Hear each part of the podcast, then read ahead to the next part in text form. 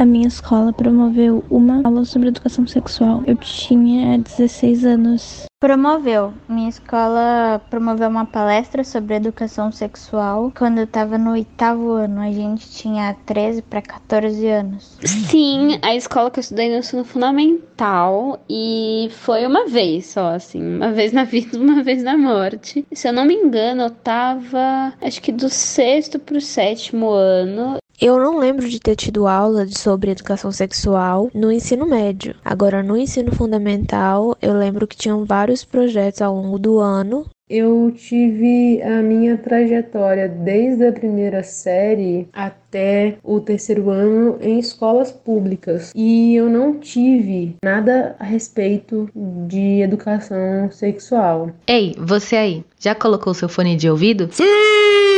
Então se prepare, porque hoje o papo é sério. Alguém já disse que você fala muito? Nossa, fala demais, meu Deus. Eu não vou falar mais nada. Desculpa o podcast. Eu sou Beatriz Cordeiro. E eu sou Thaís Achu. O episódio de hoje é sobre um assunto que não é comentado o suficiente: menstruação nas escolas. Todo mundo passa uns bons anos na escola. Quer dizer, às vezes não são realmente bons. Mas a gente passa muito tempo da nossa vida estudando e também bastante tempo menstruando. O que me fez pensar: será que todo mundo se sente confortável passando por essa época do mês na escola? Eu lembro que tinha dias que eu só queria ficar deitada na cama e ignorar o fato de que eu tinha que assistir a aula. E é sobre isso que vamos falar hoje. A gente conversou com algumas meninas que tinham várias coisas bem interessantes para falar sobre o assunto. Como a Renata Gardziulis, de 21 anos, que contou o que sabia quando ela menstruou pela primeira vez. A única resposta que eu não tinha quando eu menstruei pela primeira vez era o quão chato isso é. Porque eu tava muito animada para menstruar pela primeira vez. Porque a minha mãe sofreu muito com essa experiência. Ela achou que a primeira vez que ela tava menstruando, ela achou que ela tava morrendo. Ela começou a gritar, chamou a mãe dela, fez um escândalo, porque ela tava morrendo de medo da situação. Porque nenhuma das mulheres da família dela nunca tinha conversado sobre isso com ela. E ela era a irmã mais velha aí, uma das primas mais velhas, né? Então ela não teve ninguém assim para conversar sobre isso que não fosse os adultos mais conservadores, assim. Então, comigo ela fez completamente o oposto. Desde muito pequenininha, ela sempre falou que isso um dia ia acontecer, que era normal, que provavelmente ia ter cólica, etc. Já a Beatriz Fabiane, de 19 anos, lembrou que não sabia o que fazer quando aconteceu com ela. Quando eu menstruei pela primeira vez, foi muito engraçado, porque eu não sabia que era daquele jeito, que eu ia sentir tanta dor. Eu tava na casa do meu pai, com a minha madrasta, e como meu pai nunca tinha falado comigo sobre o assunto, eu não sabia o que fazer.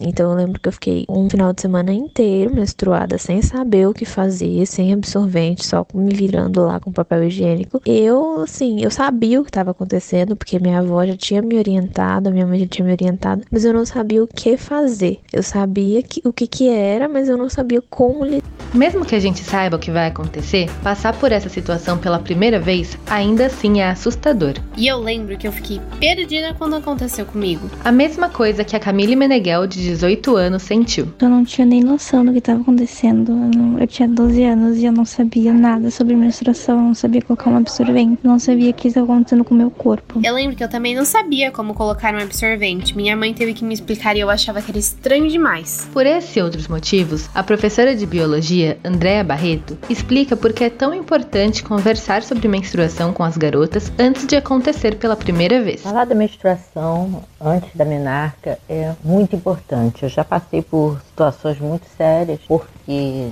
meninas da, da escola onde eu lecionava, da escola pública, não sabiam o que ia acontecer com elas se tiveram a primeira menstruação na escola. Tiveram a menarca na escola e se assustaram, acharam literalmente que iam morrer, choraram muito. E para prepará-las para essa situação, e não só para a menarca em si, e sim para toda a vida sexual dela. Então tem que prepará-la para não criar tabus, né? Eu acho que é muito fácil criar tabus quanto à menstruação, do tipo não pode fazer educação física, não pode lavar a cabeça, né? Esses tabus que a gente ouve e discutir com elas, debater com elas o que é, o que vai acontecer, para elas se prepararem e para se cuidarem, principalmente antes, durante e depois da menstruação. Imagina passar pela menarca sem ter a menor ideia do que está acontecendo?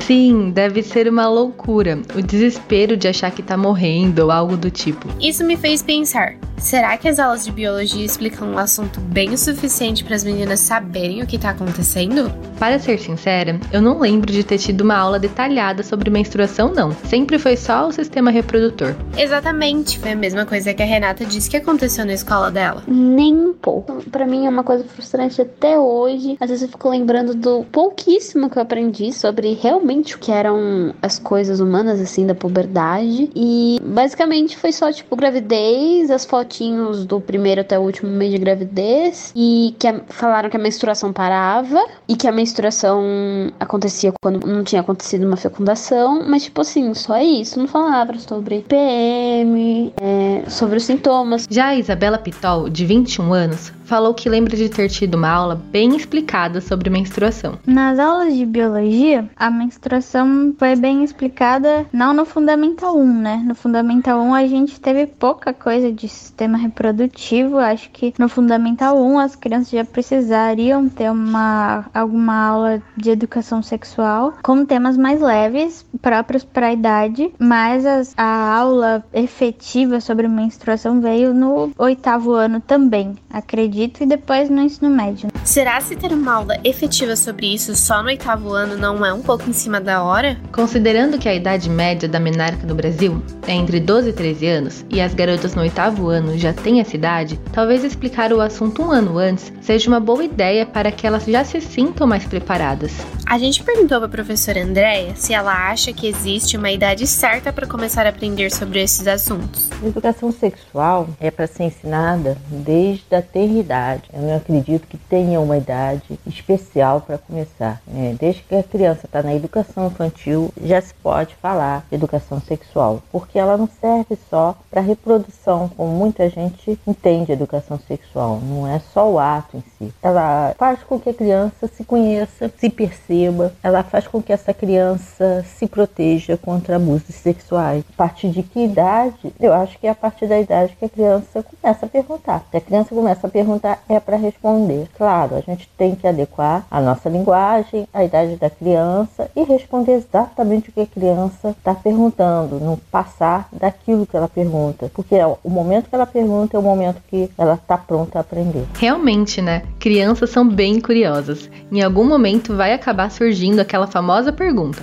de onde vêm os bebês? E as primeiras pessoas que a gente acaba fazendo essas perguntas quando somos crianças são os nossos pais. Sim, eu lembro que a primeira vez que eu ouvi alguém falar de menstruação foi a minha própria mãe. Eu também. Eu já tinha tido aula de ciências fazia um tempinho. Eu não lembro nunca de ter ouvido falar sobre o momento das nossas vidas em que íamos passar por isso. A gente perguntou para a Beatriz com quem ela aprendeu mais sobre menstruação, se foi com a mãe, na escola ou até mesmo na internet. A minha mãe e a minha avó sempre me falaram muito sobre a questão da menstruação, mas eu acredito que até mesmo por informação, hoje a gente tem uma gama de informação muito maior na internet. Eu acredito que nós três, eu, minha avó e minha mãe, a gente aprendeu juntas muito mais em pesquisas na internet. E a Paulina Valomiel, de 26 anos, contou pra gente que até hoje ela continua aprendendo sempre sobre menstruação. Eu aprendi sobre menstruação ao longo desse tempo, assim, até não sei, eu acho que eu continuo aprendendo até atualmente, né? Eu tenho 26 anos, então menstruei com 12, 13 anos, então acho que eu venho me relacionando, né, com a menstruação desde então e vim aprendendo com ela. Mas eu acho que eu acabei aprendendo mais com a menstruação, né, com a minha mãe, empiricamente, ali vendo, como eu falei na infância, às vezes acompanhar ela no banheiro e ver, e com a internet. Não, com a escola não, acho que era, era bastante distante, como eu mencionei anteriormente, esse, esse ensino, assim, da, da realidade. Chega até a ser engraçado pensar que a gente vai pra escola aprender e algo que é tão importante na nossa vida, a gente acaba não aprendendo muito lá, né? Exatamente. Eu tive sorte de quando eu menstruei pela primeira vez, de estar em casa, mas imagina quem passou por isso na escola. Nossa, sim, porque tinham professores que não eram nem um pouco compreensivos em relação às cólicas, ter que ir no banheiro várias vezes ao dia ou até mesmo se ausentar de aulas de educação física. Sem contar que isso fazia com que nós, garotas, nos sentíssemos envergonhadas de ter que pedir alguma coisa dessas. O que foi o caso da Paulina, que disse que sentia muita vergonha na época, mas que quando era necessário era compreendida a sua situação. Eu acho que eu tinha tanta vergonha, eu acho que eu tinha uma concepção de que aquilo era tão aquilo, né, me referindo à menstruação, era tão vergonhoso e ali, né, de volta na infância. Hoje eu sinto que eu ressignifiquei isso, mas era tão vergonhoso que eu tinha vergonha de falar com os meus professores que eu estava me afastando por causa disso. Com relação às cólicas, eu sempre tive cólica, muita, inclusive, de, de vomitar por causa de cólica. E muitas vezes eu precisava, assim, faltar de aula. E aí eu ligava para a escola, informava que era por esse motivo e, e era compreendido, assim. Mas, infelizmente, nem toda escola é assim. Como com a Camille, que o professor ficou incomodado por ela ter que pedir para se afastar de uma aula de educação física. Eu lembro que quando eu menstruei, eu tinha 12 para 13 anos e uma vez eu tava com muita cólica na sala de aula. E eu pedi para me retirar da sala,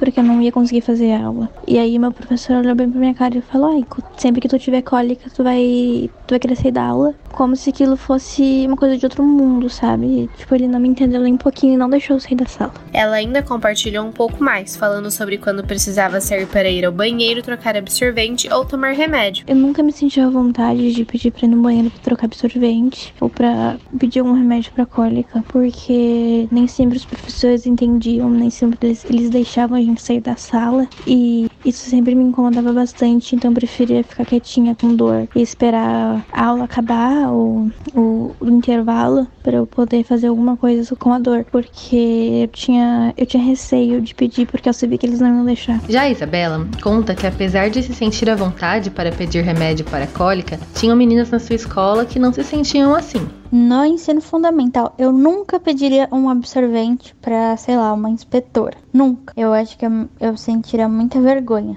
Remédio de cólica, que nunca precisei. Mas eu ficaria à vontade para pedir remédio para cólica porque a enfermeira era a minha tia, né? A enfermeira da escola. Então, seria nenhum problema. Mas outras meninas talvez tivessem vergonha, né? Porque a gente não teve nenhuma política dentro da escola que contasse para as meninas que tá tudo bem menstruar e que tá tudo bem pedir absorvente ou pedir remédio para cólica ou se ausentar na aula de educação física na semana da menstruação, né? Isso a gente não teve na escola.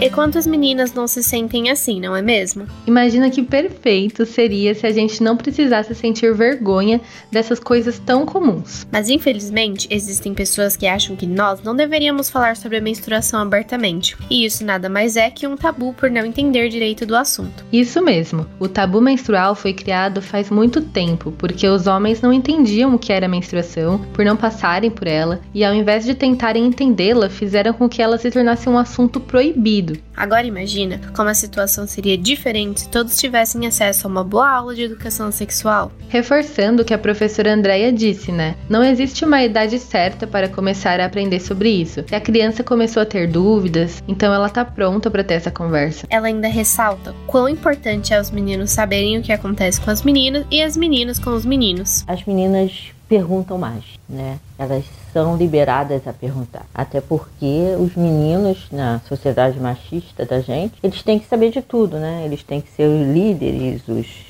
que sabem, os dominantes. Então, eles não querem fazer pergunta, ainda mais se quem está lá na frente é uma mulher, né? Uma professora e não um homem. Então eles se sentem muito pouco à vontade de fazer perguntas. Então as meninas fazem perguntas, as meninas têm mais dúvidas. É claro que, dependendo de como você conduz a aula, fica sempre aquela história de pagar mico, né? Essas crianças acham que estão pagando mico. Mas dependendo de como você faz, eles fazem as perguntas. Só que os meninos têm que ser mais incentivados a fazer perguntas do que as meninas. Porque para eles, eles têm que saber. Mesmo que eles não saibam, eles têm que bancar os sabidos. É muito duro para os meninos fazerem perguntas. E o que eu acho é que no final das contas a gente tem que exercer é, a igualdade de gênero nesse momento. Não é só no bate-papo. A igualdade de gênero aqui tem que ser bem feita. Então os meninos têm que entender o que se passa com as meninas, as meninas com os meninos.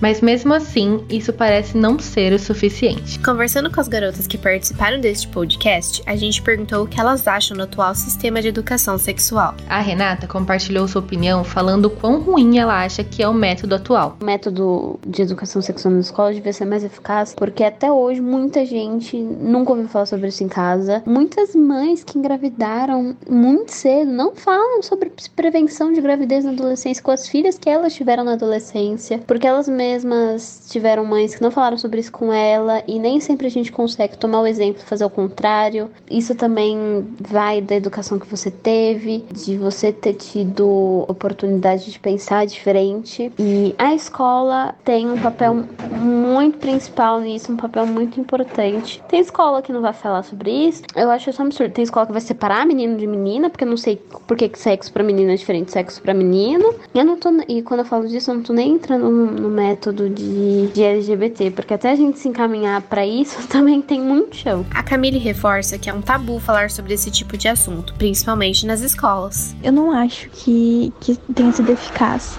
ou que seja eficaz, porque sempre trataram isso como um tabu e sempre evitaram falar disso. E quando falaram era muito pouco, sempre só o, o, mínimo do mínimo. E acho que as pessoas elas aprendem mais sobre educação sexual pesquisando do que nas escolas. Já a Paulina acha que tudo isso tem a ver com a situação política que estamos vivendo no momento. A gente está falando de que método de educação sexual nas escolas, né? Porque a gente está vendo, na verdade, um movimento totalmente contrário à existência disso, né? Então eu acho que a gente está totalmente incapacitado de falar se existe um método eficaz, porque na verdade não existe um método. Até porque a sociedade brasileira, votando em um governo que se elegeu, inclusive, entre tantas outras coisas que compunham o, discurso conservador, um discurso que ia de encontro à, à educação sexual, né, a gênero e sexualidade. O que realmente faz sentido se a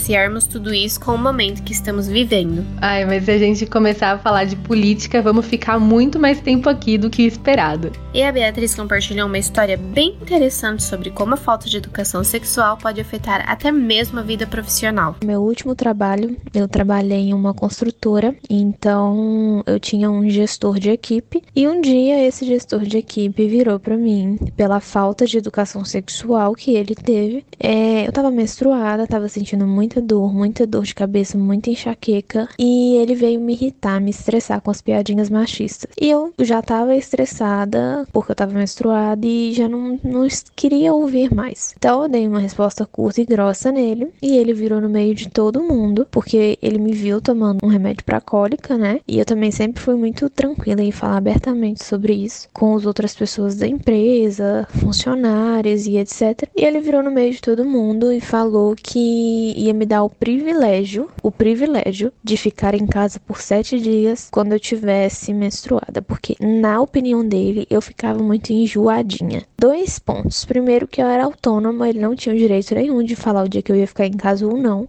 E segundo, que foi extremamente desnecessário. Eu acho que a falta de educação sexual nas escolas, ela infelizmente reflete na vida profissional também. Porque eu tenho certeza que se essa pessoa tivesse tido educação sexual, pela mínima que seja, isso não teria acontecido. Para entendermos melhor a situação, a gente também perguntou para a professora Andréia o que ela acha disso tudo. Não está funcionando do jeito que deveria funcionar. Por que o que a gente faz, no final das contas, é usar o manual, que é o livro didático, e o livro didático vira um manual na mão do professor. É, é impessoal, a aula fica totalmente distante à realidade do aluno, aquilo que o aluno precisa, e às vezes é aquilo que o aluno quer saber. É diferente ensinar é, educação sexual é, de reprodução, o que a gente acaba fazendo é ensinar reprodução, aparelhos reprodutivos, é, funcionamento, isso é importante mas não é só isso. educação sexual é muito mais que isso. É discutir os momentos, é discutir as dúvidas, é, é conversar com o seu aluno. Então,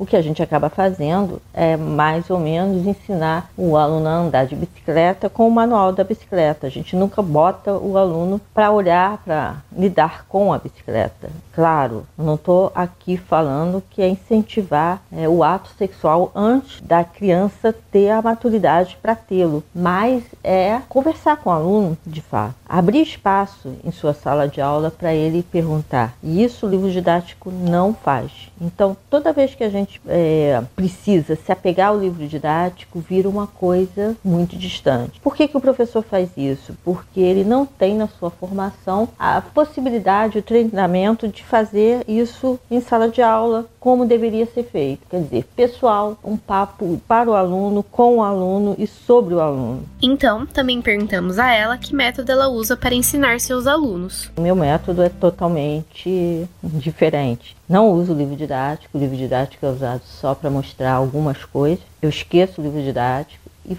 promovo um bate-papo com eles, muito aberto. Prometo a eles que nada que eles falarem ali dentro da sala de aula vai sair, né? Da sala de aula, só em casos muito, muito especiais que eu via que eu não ia conseguir resolver e eu precisava tirar da sala de aula a questão. Aí eu conversava com o aluno, mas invariavelmente eu não falava nada fora de sala de aula. Isso criava um clima muito de respeito e confiança entre eu e a minha turma. É, eles perguntavam, qualquer pergunta valia, qualquer uma, e eu respondia. Então eu fazia rodas de conversa, que hoje em dia se chama rodas de conversa, eu não chamava assim, nunca chamei. Eu fazia bate-papos com eles, a turma inteira, ou reservava um horário só para meninas, reservava um horário só para os meninos, ou para pequenos grupos, fazia com que eles conversassem entre eles com a minha mediação, promovia debates, promovia até palestras quando achava que precisava, com médico, com pessoas mais especializadas no assunto. Então, isso era feito com a turma. A turma dava o tom. A pergunta se fazia e eu respondia. E não tinha um período no ano letivo. Eles podiam perguntar a qualquer momento, eles podiam tirar as dúvidas a qualquer momento e eu tirava porque eu não acredito que tenha um período para isso. Eles às vezes têm dúvidas depois que você dá essa aula, às vezes a, a, dúvida aparece depois e aí eles têm que ter essa abertura de perguntar. Eu achei um jeito bem legal ter a possibilidade de tirar as dúvidas escrevendo uma pergunta no papel. Sim, faz os alunos se sentirem bem melhores para aqueles que se sentem envergonhados. Sim, eu era uma dessas alunas que morria de vergonha de tirar dúvida na sala de aula e principalmente de um assunto assim. Mas é um assunto muito importante e nós nós, meninas, precisamos nos manter informadas sobre isso. Bem, a gente vai ficando por aqui. E se você tiver gostado, não esquece de conferir nossos outros podcasts. A gente fala sobre TPM, a primeira menstruação e outros assuntos bem legais. Nesse episódio, contamos com a participação de Beatriz Fabiane, Isabela Pitol, Camille Meneghel, Paulina Valomiel, Renata Gardiziulis e a professora Andréa Barreto. Apresentação de Beatriz Cordeiro e Thaís Archu. E esse foi mais um episódio do Desculpa, Desculpa o Podcast. Desculpa o Podcast é uma produção dos alunos do oitavo semestre de jornalismo da Universidade Metodista de São Paulo. Produção de Sofia Villanueva e Thaís Achu. Roteiro de Thaís Achu. Edição de Guilherme Caetano. Orientação de Rita Donato. Alguém já disse que você fala muito? Nossa, fala demais, meu Deus. Eu não vou falar mais nada. Desculpa o podcast.